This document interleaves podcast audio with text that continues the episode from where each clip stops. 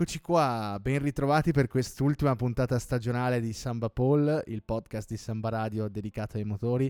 Come sempre io sono Filippo Bordin e questa sera mi trovo in studio da solo, ma per quest'ultima puntata stagionale abbiamo comunque deciso di, di, di lavorare perché non, non, non, ci si ferma, anche se la sessione incombe, ecco, e quindi abbiamo deciso di, di portarvi una puntata un po' speciale, una sorta di di speciale di Natale perché abbiamo deciso di parlare un po' di, della storia ingegneristica di, di, questo sport e vedere, visto che la Formula 1 è insomma il, il centro, il, il, cuore dell'ingegneria del, dell'automobilismo eh, e che poi è stata spesso da apripista per tante innovazioni che sono state introdotte sul mercato dell'auto in termini proprio anche tecnici, innovativi, di motoristica, e mi, cioè, un sacco di cose, per esempio um, il, um, il, cambio con le, con le, leve mm, automatico, quello è stata un'innovazione introdotta in Formula 1, lo stesso ABS, il traction control,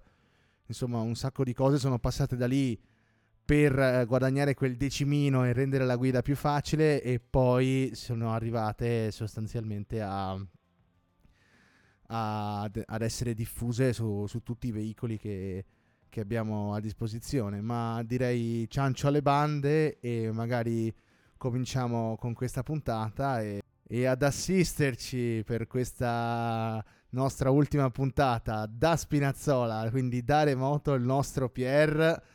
Ciao Bordo, mi senti? Sì, sì, ti sentiamo, ti sentiamo forte e chiaro. La qualità è quella che è, ma ce la si fa bastare. Sì. Mi scuso, ma sono dovuto partire prima, dovevo evitare il traffico dei tir della, della settimana, sono partito di domenica, quindi sono qui da remoto e... Un saluto a chi ci segue da, da, da, da, Spinazzola, ecco. sì, un saluto a tutti gli spinazzolesi. Tra l'altro, piccolo aneddoto su Spinazzola, eh, paese remoto ai confini della Basilicata, ma in Puglia, ma prima era Basilicata, ma vabbè, non divago. È stato diciamo il, da sfondo, si è prestato da sfondo come paese a quello che è stato il film Toro Toro di Checco Zalone. Quindi massimo rispetto a Spinazzola, eh, dove appunto Checco Zalone aveva deciso di aprire il sushi per poi ovviamente dichiarare fallimento, perché in un paese di 4.000 abitanti al confine con la Basilicata aprire il sushi è un'India folle. Resta un, un, posto vagamente remoto, ecco. Infatti la, sì, sì, la sì, qualità dell'audio un po' ne risente, ma va bene, dai. Beh, eh, da dove partire? Anche senza wifi. Mamma mia, mamma mia, no, non, mi, non, mi, sbilancerò in battute perché non credo che sia politicamente corretto. E quindi, ma tu, tu, tu, tu immagini, fai come se le avessi fatte, ecco. E... Va bene, va bene, ci rido, ci rido sì. Ecco, ecco. E, beh, da dove partire? Comunque, Partiamo un, un po' da... di nuovo a tutti gli ascoltatori. Partiamo, direi, quindi da, da, dagli albori del, della Formula 1, dai primi anni tra la fine de- degli anni 40 e l'inizio degli anni 50, con la nascita de- dei primi regolamenti, perché eh, per chi non lo sapesse il, il nome Formula 1 deriva da una, una, cosa specifica, ovvero sia l'esistenza di un'unica formula per tutte le macchine, quindi un regolamento unico ed è l'unica competizione uh, automobilistica che ha questa caratteristica perché poi uh, ad esempio nel WEC ci sono diversi regolamenti tecnici per le stesse categorie quindi è molto molto è sempre stato molto più stringente e molto più mm, challenging non mi viene il termine in italiano per gli ingegneri ecco. E partendo da, dalle, da, dalle, prime vetture che, che, si utilizzano diciamo nel um, negli anni 50 i primi mondiali vengono corsi appunto con uh, le mondiali che non erano ancora mondiali, vengono corsi con delle macchine con motore all'interno della, della parte anteriore della macchina, cosa che oggi sarebbe impensabile, e erano caratterizzate da, da avere dei motori molto pesanti, un, potevano avere o un 1500 sovralimentato o un 4500 aspirato, caratteristiche delle cosiddette vetturette come venivano chiamate. Dopo la guerra eh, ci ritroviamo con una situazione particolare perché partono i primi campionati, ma eh, insomma i regolamenti della FIA prevedevano l'introduzione di un nuovo tipo di macchina con una nuova cilindrata, con una cilindrata da, da 2,5 litri. E, e però eh, nessun costruttore era disponibile per uh, utilizzare queste monoposto e quindi cosa è successo? Che fondamentalmente a un certo punto la FIA dovette cedere ai costruttori e far correre con le Formula 2 di quegli anni. Insomma, già all'epoca si distinguevano per... Volta, esatto, anche questa volta la FIA uh, non ci ha deluso. E e noi siamo sempre lì a puntargli il dito contro. Un po' mi dispiace, a volte forse magari esageriamo, dico io. Però diciamo è stato imbarazzante anche nel, dal 1952 ad oggi. Sì, ma la storia della Formula 1 è piena di, di cose tra l'altro, sempre in quel periodo, uno dei, dei, dei primi anni di, del, di mon- del campionato mondiale, insomma, si corse in un circuito stradale, tra virgolette, a Pescara, una, una, cosa di una lunghezza mai vista che mai più si vedrà, che correva in parte sull'Adriatica e in parte sulle strade che andavano in giro. E, e la storia è pazzesca perché, se non sbaglio, Graham Hill all'ultimo giro aveva finito la benzina e si è fermato a un benzinaio a caso a fare rifornimento per arrivare al traguardo. Cioè, i, erano i livelli di dilettantismo quasi, cioè di grotteschi che c'erano all'epoca. È una cosa che oggi non vedresti neanche nei campionati di kart. Beh, guardiamo il lato positivo. Si poteva fare carburante con la benzina uh, appunto comune, quindi sì. questo era un aspetto positivo, almeno questo. Esatto. Ma, Comunque, eh... Bordo ci stavi racconta- raccontando, ma quando è che è iniziata quindi questa Formula 1? Esattamente l'anno in cui po- possiamo definirla come Formula Beh, 1? La, il primo debutto ufficiale è il 1950 e all'epoca era soltanto mondiale quindi... piloti ovviamente. E... Sono 73 anni, sì, giusto? Infatti, infatti, se ricordi, nel, nel, 2020, l'anno del Covid, vennero corse due gare a Silverstone perché era in programma di fare gran premio, l'unico Gran Premio di Silverstone, ovviamente non ci fosse stato il Covid, nella settimana dei 70 anni della Formula 1, ma con il fatto che eh, serviva organizzare dei Gran Premi un po' alla disperata e hanno organizzato due tappe a Silverstone e una di queste l'hanno chiamata Gran Premio dei 70 anni, per cui eh, si è festeggiato proprio in quell'occasione. Tra l'altro stesso anno in cui la Ferrari festeggiò i mille Gran Premi in Formula 1. Sì, sì, lo ricordo bene. Ci furono infatti più, uh, più gare qui in Italia nel, nel 2020. Ben tre gare, incredibile. Tre gare in totale. Cosa fecero? Monza, Imola e il Mugello. E, Mugello, e il Mugello anche. Quindi ritornando a noi, vediamo nel 1950, ci stavi raccontando. Dimmi, vinceva la Ferrari a quei tempi oppure sì? Eh, vabbè, allora, all'inizio c'era un po' di, di, commistione tra auto italiane, nel senso che appunto c'era uh, Alfa Romeo e, e, Ferrari che praticamente avevano delle vetture sostanzialmente simili con motori sostanzialmente uguali e però era Alfa Romeo che in, agli albori aveva la macchina sicuramente più performante, anzi la famosa Alfa 158 e la, la 159 la 159 non quella che si vede per le strade. Eh? No, esatto, esatto, stiamo parlando di una macchina completamente diversa, da circa 350 cavalli, ecco, per cui Formula 1 che nel 1950 assegna quindi il primo titolo mondiale vinto proprio da Farina, pilota italiano sull'Alfa Romeo. Piccola curiosità di storica, in quell'anno ben tre, eh, ben tre piloti si giocavano il mondiale all'ultima gara e, e all'epoca, visto che il mondiale poteva, mm, cioè i piloti potevano cedersi il posto sulla, sulla vettura, e uno dei tre piloti dell'Alfa Romeo cedette il posto a Fangio che si giocava il mondiale con Farina tentando di, di, fargli rimontare, insomma di fargli giocare il mondiale fino alla fine, ma alla fine mh, non riuscì ad ottenere il risultato sperato e si ritrovò dunque a chiudere da secondo con Farina che appunto vinse il mondiale. Poi per vedere una Ferrari trionfare aspe- bisognerà aspettare il 1961, ecco, ma direi che ci arriveremo una storia sì. lunga quella di, di stasera, ecco. Sì, tra l'altro Bordo mi ha, mi ha inviato queste, queste, foto sul, sull'Alfa Romeo 158, quindi uh, la, uh, la, prima vincitrice uh, del 1950 e, e, anche di quella che poi sarà la Ferrari 375 che verrà invece presentata nel 1959 sono simili tra loro, ma cosa ne pensi del design uh, se paragonato a quello di oggi? Ma il design è, è, incredibile, secondo me, sono bellissime dal punto di vista estetico. Non sembrano per nulla funzionali, il concetto di, di aerodinamica è, è, sostanzialmente inesistente in queste macchine, per cui cioè, e quindi è una, una macchina veramente cioè, che al, ti, sembra un bestione, capito? Una trappola mortale, ha questo motore lunghissimo. Sì, sì, sì, da un sacco di, centimetri anche. cubici con queste gomme strette che sembrano uscite più da, da, da, un, da un, un, side che era una moto attuale che da, che da una macchina. Ecco. Ma poi soprattutto la sterzata di quelle macchine, ma no, com'è possibile che ma, ma non, riuscivano no, a sterzare? No, ma cioè, infatti è, è, una cosa incredibile, cioè, ma praticamente non, non hai, hai, un angolo di sterzata che è cortissimo. È limitato. Cioè, è clamoroso. Eh, però sì, sono, cioè, credo che sarei, sono sinceramente d'accordo con, con, quello che ha detto anche Patrick Dempsey, poi che, ovvero che queste sono le, le vetture eh, che sono le, le migliori sostanzialmente.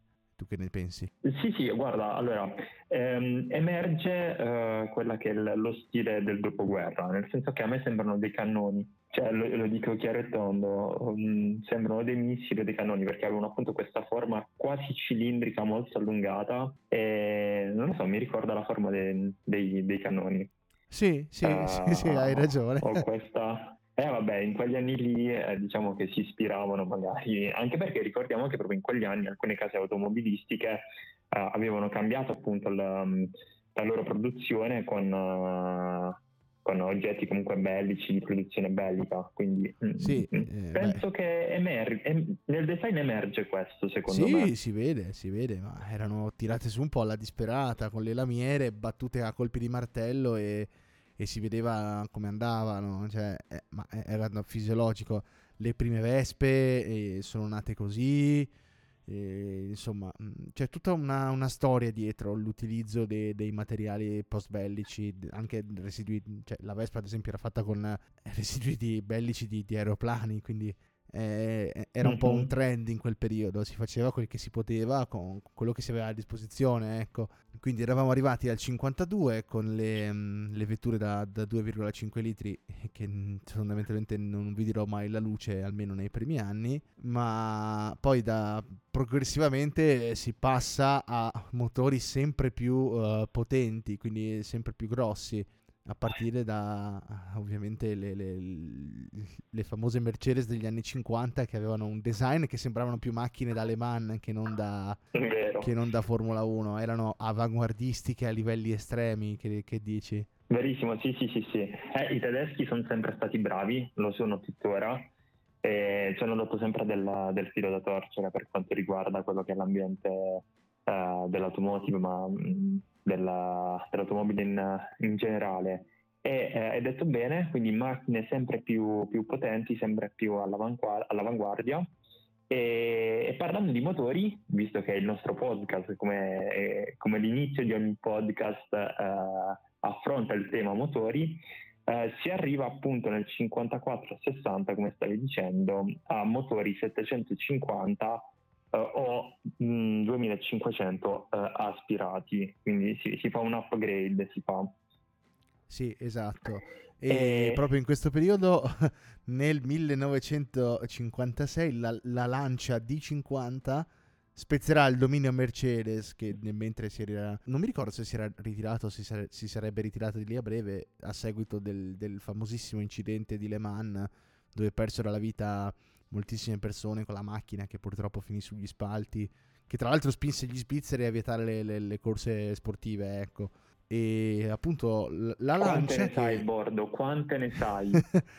ho, ho, avuto tempo di, di, informarmi. La lancia di 50 che era stata ceduta alla Ferrari e vinse quindi il titolo mondiale assieme a Maserati poi ne, nel 57. Quindi dopo che le Mercedes si erano ritirate... Eh, Spero che non lo facciano in futuro perché devo dire che la nuova scuderia ha, un, ha il, suo, fa il suo fascino. Toto lo, lo, voglio vedere in griglia il più possibile.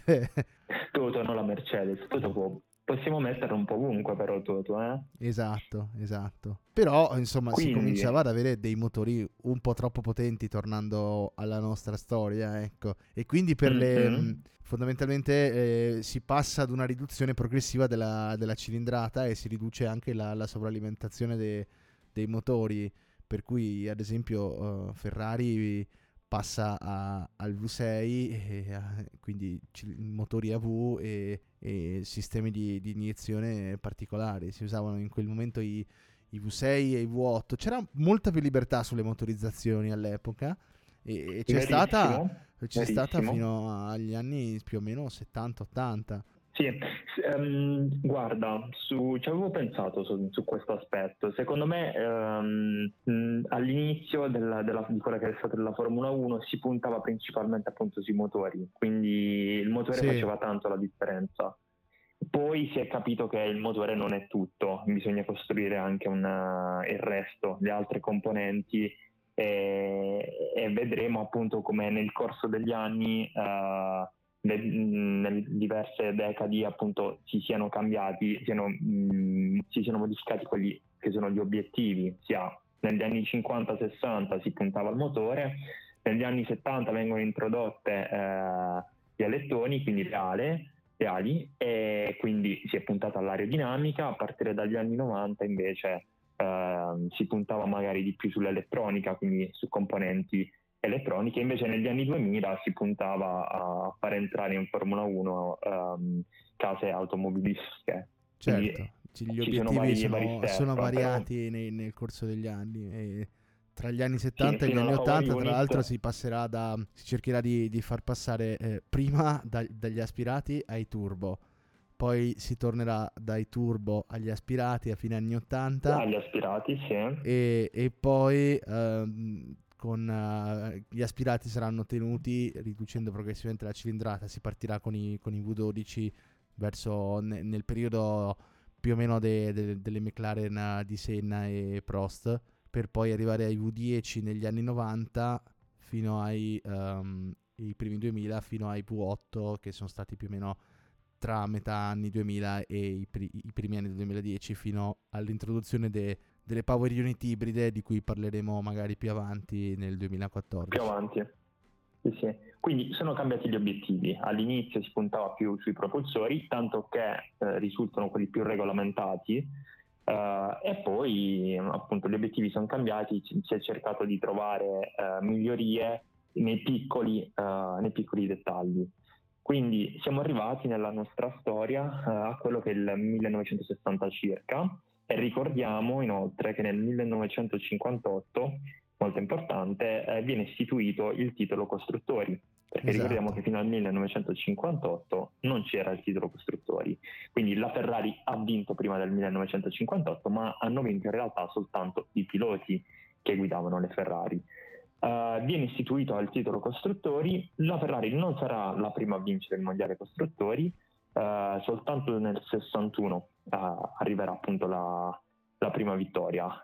Eh, io ti faccio una domanda provocatoria, nel senso che eh, ha, ha, ancora senso il, il, il, campionato costruttori se non uh, in termini di quanti soldi dobbiamo dare a ciascun team? Cioè, la, la mia domanda è, ormai ha questo prestigio, questa cosa per cui cioè, tu festeggeresti un campionato costruttori come ad esempio è successo nel 2008? Cioè, arri- arrivi a una situazione in cui perdi il mondiale all'ultima gara e, e sei però primo nel campionato costruttori, c'è da festeggiare o no, non vale niente? Allora, eh, è una domanda che mh, mm, penso che molti di noi, molti anche degli ascoltatori, eh, si sia posta. È difficile da rispondere, ovviamente la risposta è soggettiva. E, mh, non saprei, nel senso che eh, penso che nel corso degli anni sia venuta meno la figura del pilota e, e questo è brutto, è brutto nel motorsport perché il pilota dovrebbe fare la differenza e invece la fa la scuderia molte volte. Quindi tu dici che nel... ormai la macchina è talmente determinante che ha senso il, il campionato costruttori? E ha quasi più senso il campionato. Allora, sono contro, però ha quasi più senso paradossalmente il campionato costruttori che il campionato piloti, perché sta, appunto la, l'abbiamo, visto, l'abbiamo visto quest'anno con Verstappen e Perez. Uh, Perez uh, dalla terza gara in poi era, è arrivato secondo, cioè l'abbiamo sempre criticato, abbiamo sempre dato punteggi bassissimi, ma è lì, è dietro Verstappen, ha fatto il suo e l'ha fatto grazie alla, alla, Red Bull. Sì, sì, Quindi sono contro perché io mh, vorrei valorizzare quello che è il pilota, quella che è la bravura, l'esperienza, uh, quelle che sono le skill del pilota e le abilità, ma uh, purtroppo al mondo do- cioè, ad oggi non è così e capisci che la scuderia invece fa tanto la differenza e bisognerebbe quantificare quella differenza quindi col campionato costruttori. Invece mh, cosa, qual è la tua opinione? No, sono d'accordo con te, ormai è talmente determinante che viene un po' difficile fare altrimenti, ecco, per cui è, giusto farlo e, e, credo che tutto sommato comunque abbia ancora un, un, certo fascino, non magari per i tifosi, ma tanto per, per, gli addetti ai lavori, ok? Nel senso che viene particolarmente sentito da, dai meccanici, dagli ingegneri, è molto molto... Eh, se vogliamo, diciamo, da soddisfazione, ecco, non mi veniva il termine. E, e questo sì, sì, sì, lo si vede anche in, um, in, MotoGP, dove sostanzialmente esiste sia il titolo eh, per team, sia il titolo per fornitori, ma eh, diciamo che tra virgolette nessuno si azzarderebbe a festeggiarli da tifoso, ok? E invece mh, gli addetti ai lavori, ecco, ne, ne fanno un motivo d'orgoglio e ed è giusto così, secondo me, è giusto così. Ma mh, mm, tornando un po' al nostro excursus uh, storico, uh, parliamo un po' di mh, mm, modifiche, ecco, appunto, anche di, mh, mm, al di là della cilindrata, perché abbiamo detto che si passa ai turbo negli anni 80, quindi mo- tipo di motore unico sostanzialmente, poi si arriva verso metà anni 80 a voler passare agli aspirati, lì Enzo Ferrari andrà su tutte le furie e alla fine riuscirà ad ottenere una deroga di due anni per poi avere motori aspirati con cilindrate un po' più alte per dire quanto potere aveva la Ferrari, anzi si dice che lui stesse addirittura minacciando di, di lasciare la Formula 1 in quell'occasione, ecco, di andare a correre in America. Questa è una storia... Sì, correva l'anno eh, 1982 mi sa. 86 Correggimi credo, 86. 86, scusatemi. Comunque metà anni 80 più o meno. 82. E, okay. e, e, poi sì, ovviamente volevano andare a correre nei campionati americani. sì, sì, sì, sì. Poi chiaramente eh, la, la, la, Ferrari è ancora lì e quindi sapete tutti come è andata a finire.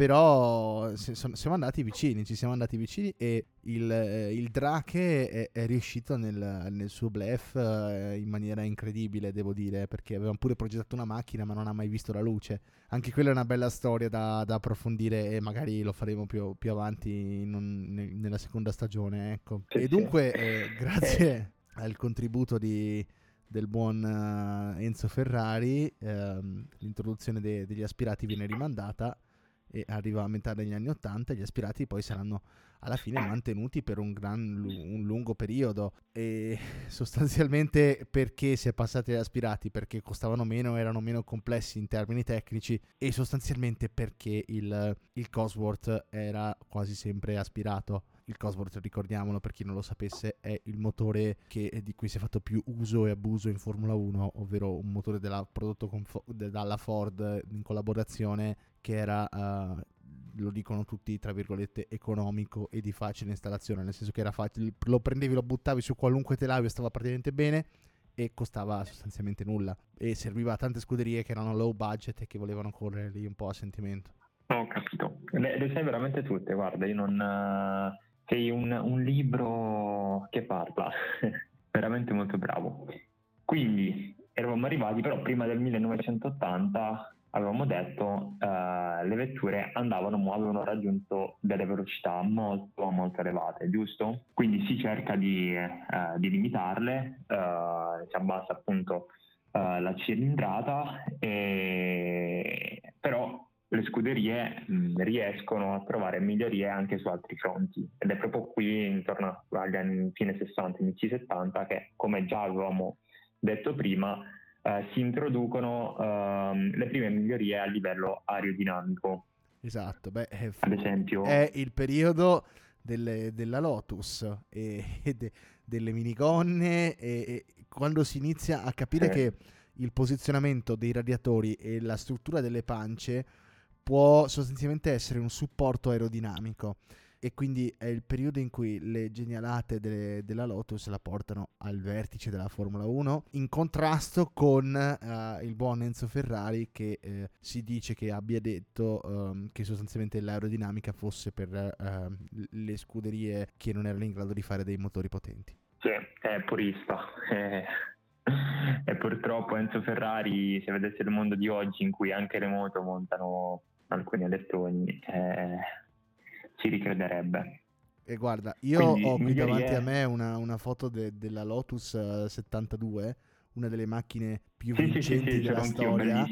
E, e, devo dire che esteticamente è meravigliosa. Cioè, penso che quel, quei modelli lì siano tra le macchine decisive. Cioè, le, le Formula 1 degli anni 70 sono bellissime. Questa qui ma anche poi le, la Ferrari di Lauda che vinse il mondiale nel 75, arrivò ad un passo dal vincerlo nel 76, sapete tutti com'è finita perché sicuramente avete visto Rush, e poi lo rivinse nel 77, veramente meravigliosa. Ma in quel periodo poi sì, davano a dei capolavori in termini ingegneristici, cioè c'era molta più inventiva secondo me di adesso, c'erano molti meno vincoli, che ne pensi? Sì, sì, sì, sì, no, no, no, sono d'accordo, sono d'accordo. Eh eh, l'evoluzione in, più che altro, ripeto, mh, mm, si parte dal dopoguerra, eh, si parte da, da progetti nuovi, eh, si parte da zero. Quindi eh, è facile l'evoluzione in una prima fase, dopo molti anni mh, mm, eh, l'evoluzione tende a rallentarsi, quindi questa è una cosa normale. Comunque sono d'accordo sulla, sulla bellezza delle vetture in questi anni. Eh, la Lotus Uh, veramente bellissima la Type 72 tra l'altro questa qui io l'ho sbloccata sul gioco di Formula 1 2006 uh, c'era la categoria la parte storica. L'ho sbloccata l'ho anche guidata ovviamente nel gioco inguidabile vabbè però bellissima sì, veramente vabbè, molto bella. tu ci hai dato quanto a quel gioco? Sei veramente una cosa incredibile sì, sì, sì, sì, sì, no, io lo sponsorizzo nonostante sia del 2006, guarda, è il, è il, gioco, è il mio gioco preferito. E avevo sbloccato sia questa qui che la, l'Alfa Romeo, la 158, avevo, eh, erano le due storiche che potevi sbloccare vincendo i campionati. Comunque, bellissime sì, ha fatto eccezione di una, che non tanto, la Tyrrell, la P34, quella a sei ruote, non so se la ricordi. Certo, certo come la ricordo, però aveva il suo, cioè, era, era particolare, capito? Cioè eh, ci avevamo provato, poi non, non funzionò, sì, ma eh. ci hanno provato. Sì, poi hanno, hanno capito che eh, le, le, ruote anteriori sterzanti è meglio metterle sui camion. e, però sì, veramente, veramente molto belle, molto belle. E, mh, avevi già accennato quindi il passaggio dal motore aspirato alla turbina, la prima a, ad introdurre il turbo, in particolar modo quello che mh, mm, è il motore sovralimentato con il turbo compressore, è la Renault e lo farà nel 1977. Sì. Questa cosa all'inizio non era stata presa seriamente, cioè la Renault uh, quando stava lavorando su questo progetto veniva quasi presa in giro. No, certo, la, la chiamavano, ricordo che eh, veniva chiamata la, come si dice, la, la tegliera perché cosa, cioè, se avete seguito il campionato dell'anno scorso sapete bene cosa succede quando il turbo eh, entra in crisi a un motore di Formula 1, eh, visto che a Carletto sarà successo un miliardo di volte, esce quella bellissima fumata bianca dal, dal, posteriore della vettura che e che poi mh, mm, insomma ci lascia il cuore a pezzi, ecco. E, e, quindi veniva chiamata la teiera perché, come tuttora fanno, credo, perché mi piace sempre sottolineare l'affidabilità dei motori Renault.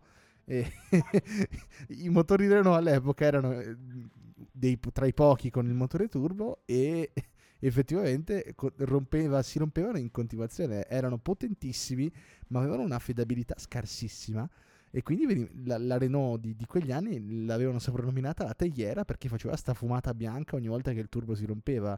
Sì, sì, sì, però eh, alla fine poi le altre scuderie si sono dovute ricredere. Eh, non ci ridiamo, no, non la critichiamo tanto la Renault, critichiamo i francesi, quelli sì, ma la Renault... Tra l'altro ormai molte macchine che vediamo in giro, anche di grandi marchi, montano sotto il cofano montano motore Renault perché costa, costa Guarda, meno. sono fiero, sono fiero sì, del sì, fatto sì. che il, il, mio Mercedes sia uno degli ultimi a non montare il motore Renault, ma avere quello vero costruito dalla casa di Stoccarda, ecco. Ma ciancio alle bande, riprendiamo il nostro discorso, ecco. E è il periodo domanda, fondamentalmente... Ho una domanda. Vai.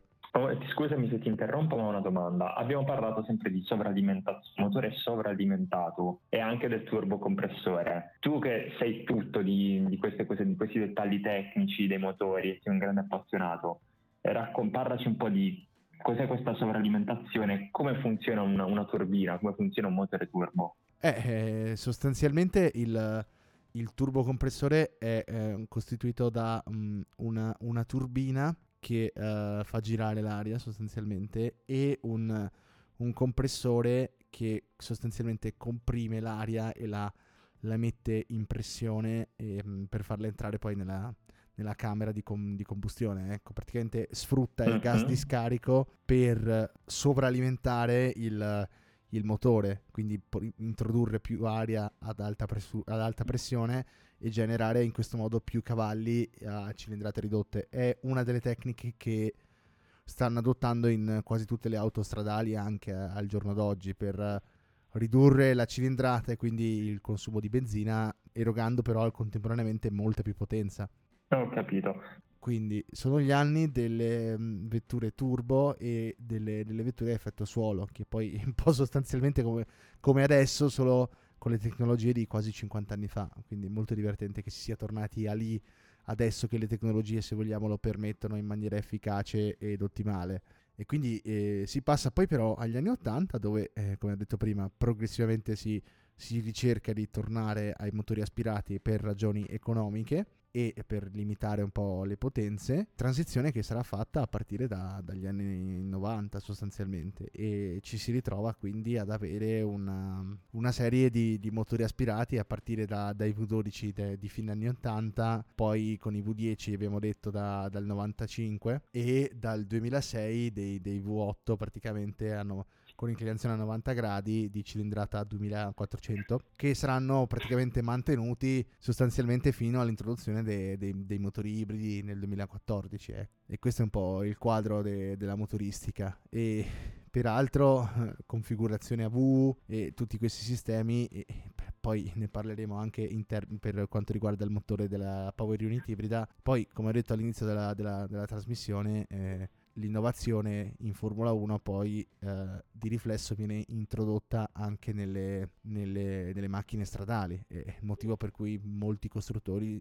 partecipano a, alle corse sportive, ecco. Sì, beh, Mercedes, Ferrari, nel questo caso, ecco, Ferrari la escludere di più da, da questo che hai detto perché comunque è un marchio di prestigio e eh, mh, diciamo che va a relazionarsi con un pubblico più ristretto. Invece magari Mercedes eh, dalla City Car a, Ma, eh, Renault, a comunque... Re- Renault, Mercedes, Audi che entrerà nel 2026 ah. e insomma mh, Aston f- Martin ecco già un po' più no Aston Martin è, è in stile Ferrari capito? Cioè mh, stiamo parlando di costruttori che sono lì perché nel loro DNA fare parte del delle corse e che ne traggono principalmente un vantaggio in termini di immagine, per cui associano la, la, la, loro, la, loro, auto come auto di lusso e auto particolarmente sportiva. Per esempio, Ferrari su tutte, ok?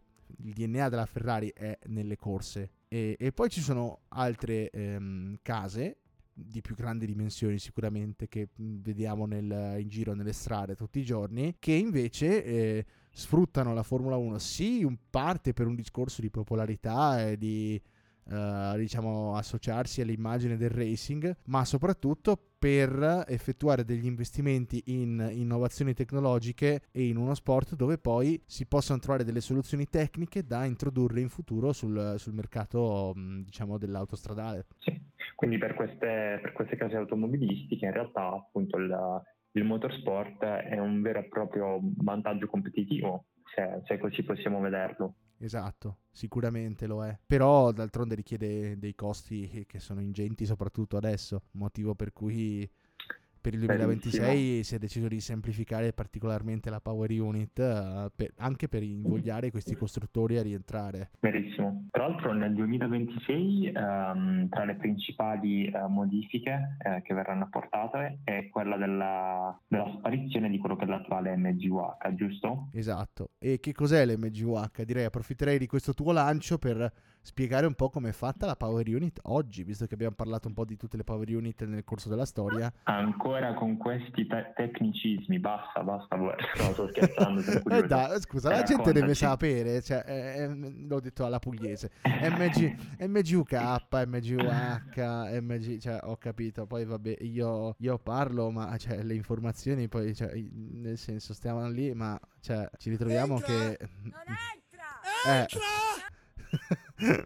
Così. Grande il Mac che me l'hai citato. Esatto. No, eh, insomma, mm, un minimo di, di, spiegazione tecnica almeno su quelle attuali, perché già li abbiamo annoiati abbastanza. Poi arriviamo a, a una parte un po' più creativa e dinamica, ecco. E sostanzialmente il motore di adesso si basa su un, un'unità a combustione interna con un V6 da circa 1600 cm cubici, che eroga più o meno una potenza di, eh, non mi ricordo se 600-800 cavalli cavalli, comunque parecchi, ma mm, cioè, sono tantissimi per un 1600, ma cioè, è comunque un 1600, ecco, considerando che nel totale si superano i 1000, ecco. a cui si accompagna chiaramente due motori elettrici, il primo che è l'MGUH che ha citato Pierre prima, che consiste sostanzialmente in un motore elettrico che ricava energia sfruttando lo scarico dei gas dalla turbina. Quando il turbocompressore va su di giri in maniera eccessiva e onde evitare di avere problemi usa la valvola di sfogo e invece di sfogare fuori sostanzialmente sfoga all'interno di questo motore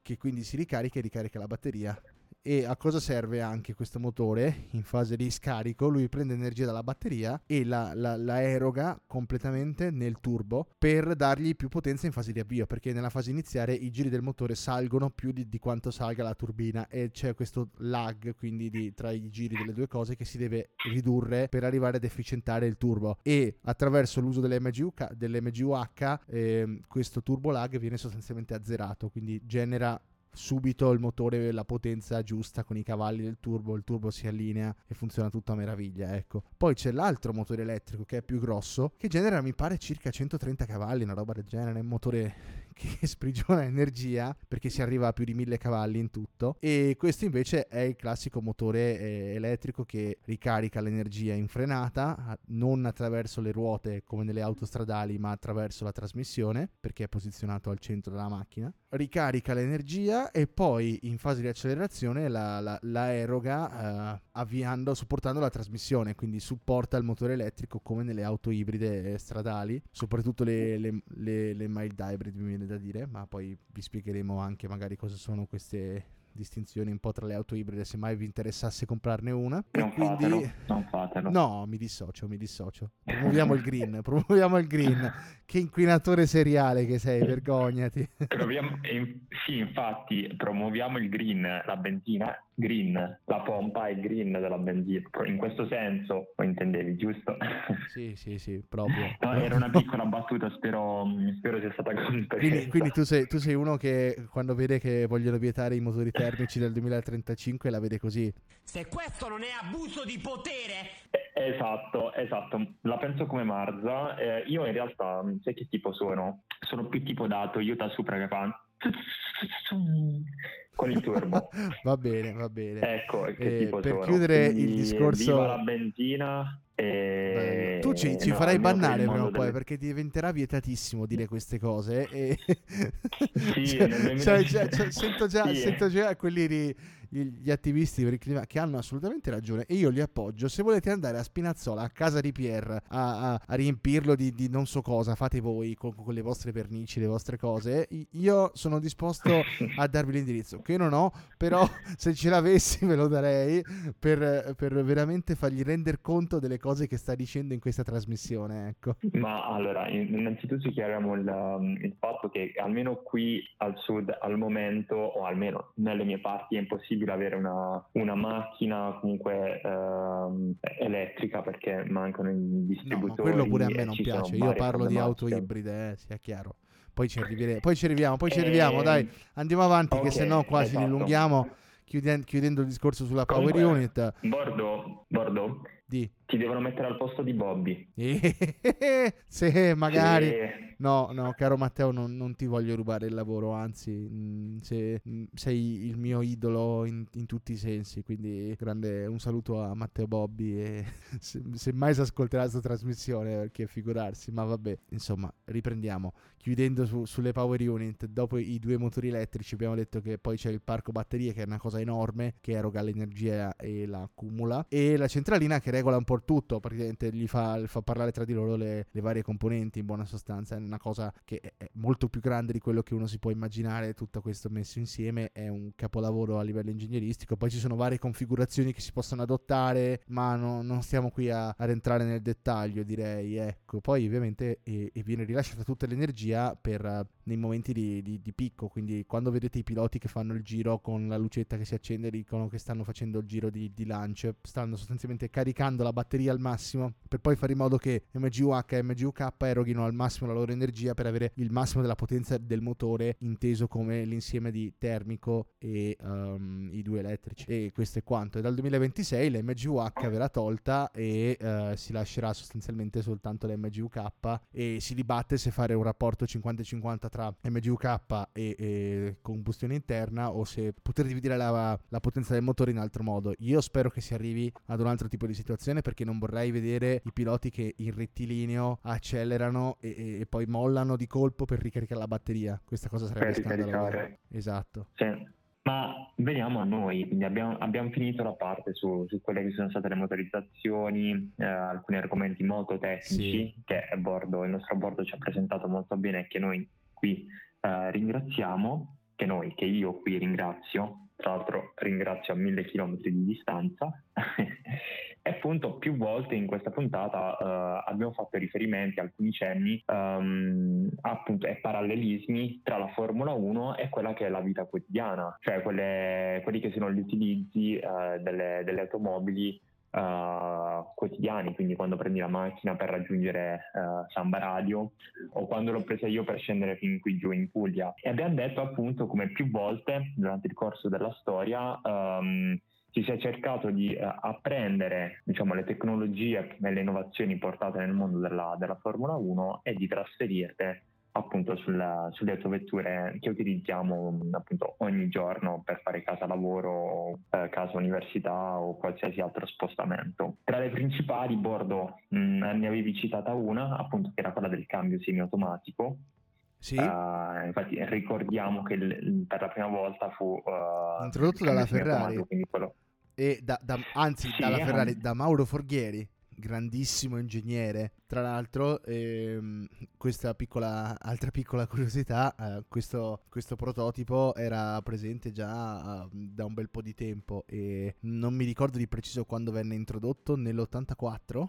Sì, sì, sì, sì, se non sbaglio nell'84 con, uh, con la Porsche però, non, uh, in, non nel mondo in realtà, però in realtà, in, realtà uh, in Ferrari lo studiavano da, da, prima e non l'avevano mai introdotto perché non piaceva ai piloti se non che a un certo punto, a un certo punto uh, si sono impuntati che lo che lo, lo, volevano introdurre e hanno, hanno, deciso di fare questa cosa. E sai cosa è successo? Per evitare che fondamentalmente i, i, piloti e gli ingegneri potessero dire ah no, che schifo questa cosa, torniamo alla normalità, cosa hanno fatto? hanno progettato la macchina in modo talmente stretto per fare in modo che non ci fosse lo spazio per inserire la leva del cambio manuale e che si dovesse per forza tenere le, il cambio a volante. Questa cosa è, è pazzesca. Vero, vero, sì, ricordo. Tra l'altro, mh, questo qui me l'avevi già raccontato una volta che ci siamo beccati io te, quindi ero già a conoscenza di questo, grazie sempre a te. Il, il, sei il mio Bobby, sei il Bobby della, della mia vita. Beh, poi per fare altri esempi, ecco, uh, abbiamo appunto la, la, trazione integrale, il traction control, l'ABS, tutta una serie di innovazioni sul lato della sicurezza che poi sono state introdotte e rese obbligatorie sul mercato dell'auto, eh, oppure eh, beh, l'utilizzo de- de- della fibra di carbonio come materiale, ecco, cioè, adesso non si usa così Vero. sulle autostrade, però eh, i primi materiali, fib- tant'è che la bici in fibra di carbonio è stata progettata da ex ingegneri che lavoravano in Ferrari, per farvi un, un, un altro esempio, o tutta la parte su, su, su, sull'aerodinamica, sugli alettoni il concetto di, di, di, di ala mobile, per cui c- ci sono state davvero veramente un numero di innovazioni mh, colossale, colossale e se voi prendete in mano la vostra auto al giorno d'oggi, sicuramente almeno la metà delle parti, perlomeno quelle tecnologiche più che quelle meccaniche, sono frutto di un qualcosa che è stato progettato per la Formula 1 in origine. Vero, vero. E ritornando al discorso della, della fibra di carbonio, in realtà ci sono anche alcune autovetture, è vero, eh, costa molto. Però chissà mai, ora in Formula 1 hanno alzato l'asticella, hanno introdotto anche il titanio con, con l'alo. Chissà mai che il carbonio, eh, avendo introdotto la, il titanio, e, e costando di meno appunto il carbonio mh, venga appunto utilizzato maggiormente dalle case automobilistiche o comunque sia se non viene utilizzato dalle case automobilistiche di serie molti proprietari comunque sostituiscono alcune parti dici um, aspetta dici il quindi... titanio o il carbonio costa meno? No, il carbonio, il carbonio, il carbonio. Volevo fare riferimento alla, all'Alfa Romeo che con la Giulia e la Giulietta appunto um, all'interno del telaio è riuscito a, a costruire delle sorte di leghe dove mh, tra plastica e carbonio eh, è riuscita a, a, diciamo, a, a sfruttare appunto la, la tecnologia. Molto e, particolare. Appunto molto sono, particolare. Dei telai, sì, sono dei telai di plastica che però vengono rinforzati con, con le fibre di carbonio. Esatto. È una delle poche uh, a farlo, quindi anche qua, viva sempre l'Italia, uh, siamo bravi in questo settore puntiamoci, sì. e a proposito di e a proposito di DRS, eh, è uscita da poco, è stata presentata da poco una versione della, della Porsche GT3 eh, che monta un, un dispositivo di um, aerodinamica mobile, quindi una sorta di derivata del, del, DRS. Poi Porsche non è in Formula 1, ok, ma chiaramente questo, per queste tecnologie ci si avvale di collaborazioni, ok? Soprattutto per quelle case che magari non hanno una, una propria fabbrica o un qualcosa e quindi anche questo tipo di, di, tecnologia pensata solo per la Formula 1, per lo spettacolo, poi viene a, a, prendere vita su una macchina nel GT che poi verrà adattata anche su stradale. È, è assurdo quanto, quanto, tutto quello che viene pensato dagli ingegneri per guadagnare qualche decimino poi si possa rivelare fondamentale per, per il futuro del, del, mercato stradale. E a questo proposito, io avviandoci un po' verso la, il succo, la conclusione de, della puntata, parlerei de, del principale contributo che questa nuova era motoristica di Formula 1 ha dato al mercato dell'auto, che sono le, le motorizzazioni ibride. Ecco, che ne dici? Sì, sì, sì, sì, bene, abbiamo parlato sempre di, della parte ibrida e del trionfo Mercedes. Cioè, Mercedes ha trionfato nella, negli anni passati e grazie appunto ad una parte ibrida molto più efficiente rispetto certo, alle hanno avuto il motore migliore per sostanzialmente un decennio ecco. E per carità l'ibrido esisteva da prima nel mercato dell'auto però si può dire che il modello mild hybrid sia sostanzialmente basato su motorizzazione in Formula 1 e partirei appunto da, da questo a questo punto per spiegarvi un po' le, sì, le, le varie motorizzazioni. Per cui spiegaci spiegaci Bordo. Per cui il modello mild hybrid è sostanzialmente una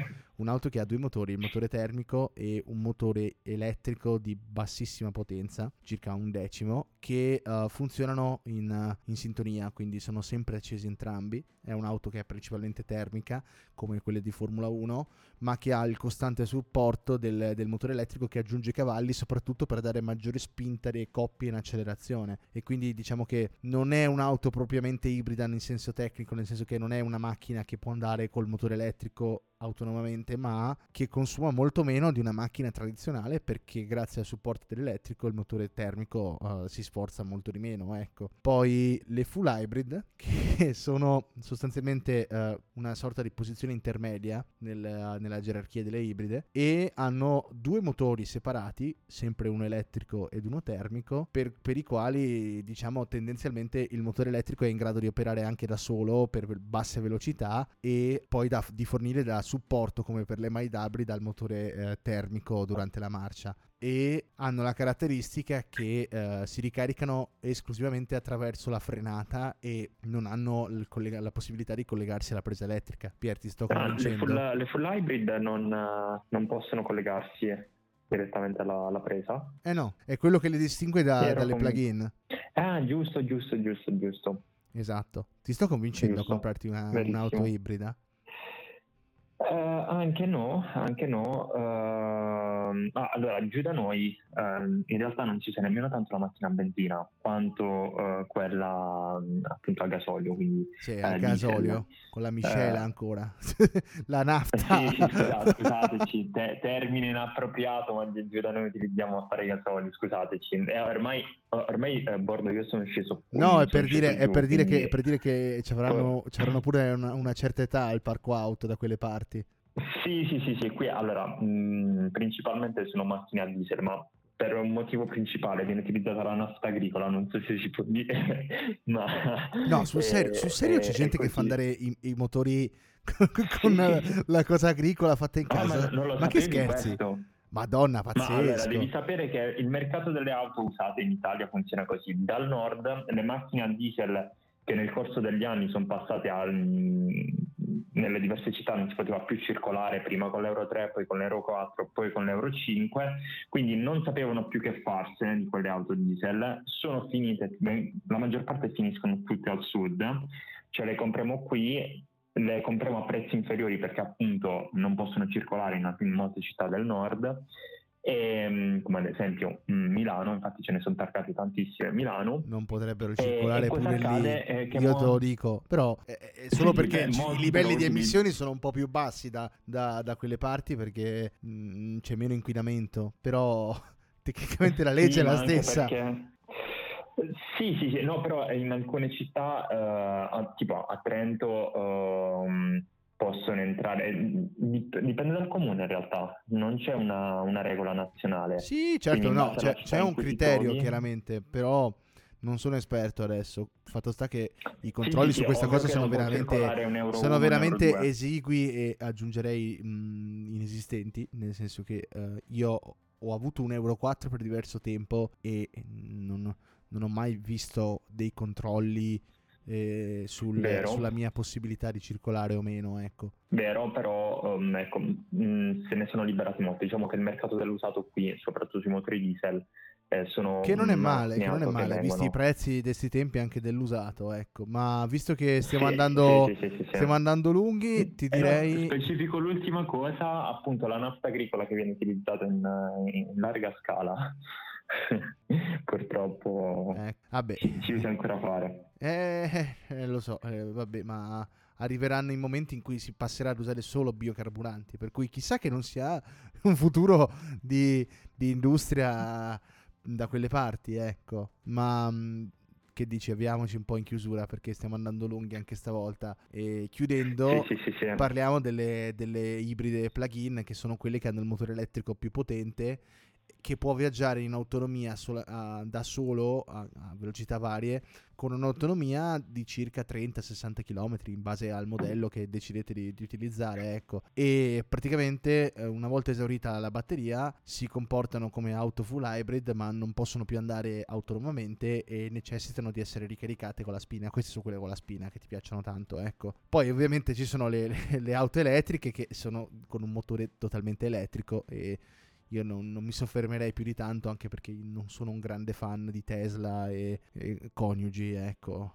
per cui... Attenzione, quindi la, la favoletta del, del, dell'ibrido finisce all'ibrido, non, si, no, non arriva fino Io credo che, per, che dal mio punto di vista, per il mio stile di guida, per, mia, per, i viaggi che faccio, per i posti dove vado, per il fatto che non ho il box in nessuna delle mie case, al momento non mi posso permettere un'auto elettrica e sono più che disposto Vero. a comprarne una ibrida e, e, e mi sembra più che, più che sufficiente. Più Faccio che sufficiente. una domanda. Ma io già ce l'ho in realtà, cioè non io, eh, mia madre che salutiamo ovviamente come sempre.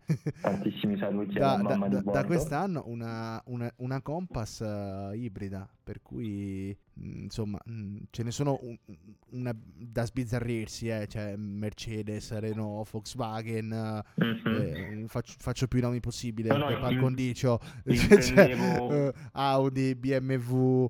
Um, Fiat stessa ne sta facendo qualcuna per, proprio per tutti i gusti ecco cioè poi ci sono tutte le giapponesi che sono anni che le fanno queste cose quindi Honda, Hyundai che è coreana, non è giapponese. Toyo- Eh, Toyota. Toyota giapponese e È una delle migliori secondo me sull'ibrido al momento. è- Toyota, vabbè, ma Toyota, Toyota. fa- sono vent'anni che sta sull'ibrido sostanzialmente. Sì, Le sì, Lexus, sì, è le Lexus che sono il marchio premium, va detto che eh, adesso come qualità tante europee le hanno raggiunte, però eh, siamo lì, ecco. E, e quindi cioè, ormai tutti, le- par- tutti quanti i costruttori hanno almeno un tot di auto ibride. E io devo dire che non, non mi trovo male, non mi trovo male, così come non, non mi trovo male con ehm, il sistema di, di idraulica by wire, che tra l'altro viene usato in Formula 1, ma che è stat- stato introdotto anche sulle stradali adesso. Si parla addirittura di, di, di sterzo by wire. Per chi non sapesse cos'è il by wire, è sostanzialmente quando i pedali non, non frenano, cioè non attivano fisicamente con i flussi del- dell'idraulica il, um, la frenata e l'accelerazione, ma passano dalla centralina che regola i flussi e le- le- le- la stretta delle, delle pinze dei freni. Eh, va modulata. Se non sbaglio sono state introdotte anche sulle, sulle moto una, Il una by- cosa del il genere. by wire? Eh, beh, c'è, Sì. c'è l'ABS sulle moto, che è un gran progresso, ma in realtà credo che sia Sì. ancora molto, molto meccanico sulle moto, ma Ok. pe- per semplicità, Allora, perché la, la moto ha una struttura più, più semplice in termini di costruzione, anche se è stata inventata dopo, nel senso, essendo più compatta, più piccola, c'è meno spazio per introdurre componenti elettroniche Sì, di, di vario no, tipo e eh, viene anche più facile fare sistemi a idraulica tradizionale perché eh, hai il contatto diretto e non devi fare chissà che situazioni. Sì, sì. Poi non sono esperto, eh, e almeno mi pare che sia, mi pare eh, di, di poter dire questa cosa. Tu che c'hai la moto da una vita, Sì, sì, sì, sì. ma no, ma che è una vita da quest'anno. Però ecco, BMW in realtà ci, a livello di innovazione e di tecnologia ci è riuscita a mettere di tutto. No, Eh, certo, ma ce ne sono un mm, sacco di cose. Credo ci sia Il GS traction Penso che control. il GS quando ti fermi al semaforo, no, no, guarda, guarda cosa ti fa il GS, quando ti fermi al semaforo, il BMW GS, si abbassa alle sospensioni idrauliche che rilevano che ti stai fermando e si abbassa per farti toccare a terra i piedi. Perché C'ha comunque è una moto l'abbassatore, ti rendi Quindi- conto? L'abbassatore è una cosa che Sì. usano, è una cosa Sì. che usano in MotoGP per fare le partenze, per farti capire. Cioè, capisci? Cioè, come poi le cose. Quindi ti abbassa la le- moto? le invenzioni de- ti abbassa la sospensione e poi quando parti eh, cioè quindi come le invenzioni de- del motorsport poi vadano a finire tutte in qualche modo in un modo o nell'altro chi per volutamente chi per retropensiero sul, sul mercato delle- dello stradale. E questa cosa è, è bellissima. Direi che il, il succo di questa puntata è proprio questo come le cose passino da essere innovazioni tecnologiche che servono per andare più veloci o essere più facili da guidare a delle cose che cambiano completamente il mercato dell'auto. Anche io la ritengo una cosa molto, molto bella e ovviamente eh, quando queste innovazioni arrivano in quella che è la vita quotidiana, in realtà ce ne sono già in atto eh, di migliori nel mondo del motorsport, arrivano a ridento, è ovvio, è normale, i costi sono elevati, quindi eh, una volta che si normalizzano, cioè una volta che diventano una cosa comune per le innovazioni e che quindi non sono Certo, più innovazioni nel basta pensare al cambio automatico. entrano a far parte. Ormai è di serie, praticamente una Sì. volta costava, era una cosa di lusso. E sull'onda, di, Verissimo, verissimo. sull'onda di, di questi discorsi direi che eh, la nostra puntata si può mh, sostanzialmente chiudere qui. Vi ringraziamo per averci seguiti fino ad adesso, ecco perché è stata una, un- una prima stagione davvero molto bella, che dici Pier? Sì, sì, sì, io ringrazio, ringrazio in primis a Samba Radio eh, che ci ha Sì. fornito appunto il- lo studio, eh, ringrazio Martina che ci ha fatto riconoscere, Ringraziamo. anche ringrazio lei, sì. te, Sì? ringrazio te che da oggi ti soprannominerò Bobby, il mio Bobby. lo, lo Ehm. accetto, lo accetto volentieri. Non sono degno, ma lo accetto. E ringrazio ovviamente tutti gli ascoltatori. Li ho Certo, messi per ultimi certo. eh, non perché No, siano meno anzi, importanti, siete ma importantissimi. volevo, Senza di voi volevo non- salutarvi proprio per ultimi. Esatto. Senza di voi no- non ci saremmo. Esatto, per ecco. ricordarvi e ringraziarvi. Ovviamente seguiteci su Instagram, se abbiamo qualche aggiornamento comunque pubblicheremo Esatto. eh, prossimamente. E Il nostro- ci rivedremo a fine a febbraio, febbraio, dopo la sessione, se ne usciremo vivi. E... Se ne usciremo vivi, esatto. Dici E, bene. e partiremo con un, un po' di contenuti anche lì di contorno perché il mondiale riparte a marzo, ma noi inizieremo un po' prima per introdurvi gradualmente alla nuova stagione con le, con le vostre aspettative. Ecco, e ne vedremo Ma delle se ne belle. parla già oggi. Già, già, hanno fatto l'intervista a Basserra, hanno detto il 13 febbraio c'è già la presentazione no, della, no, della no, Ferrari. Non quindi... ai parmi con le cose della Ferrari, piano, andiamoci piano, sappiamo già come andrà a finire, quindi niente programmi per favore.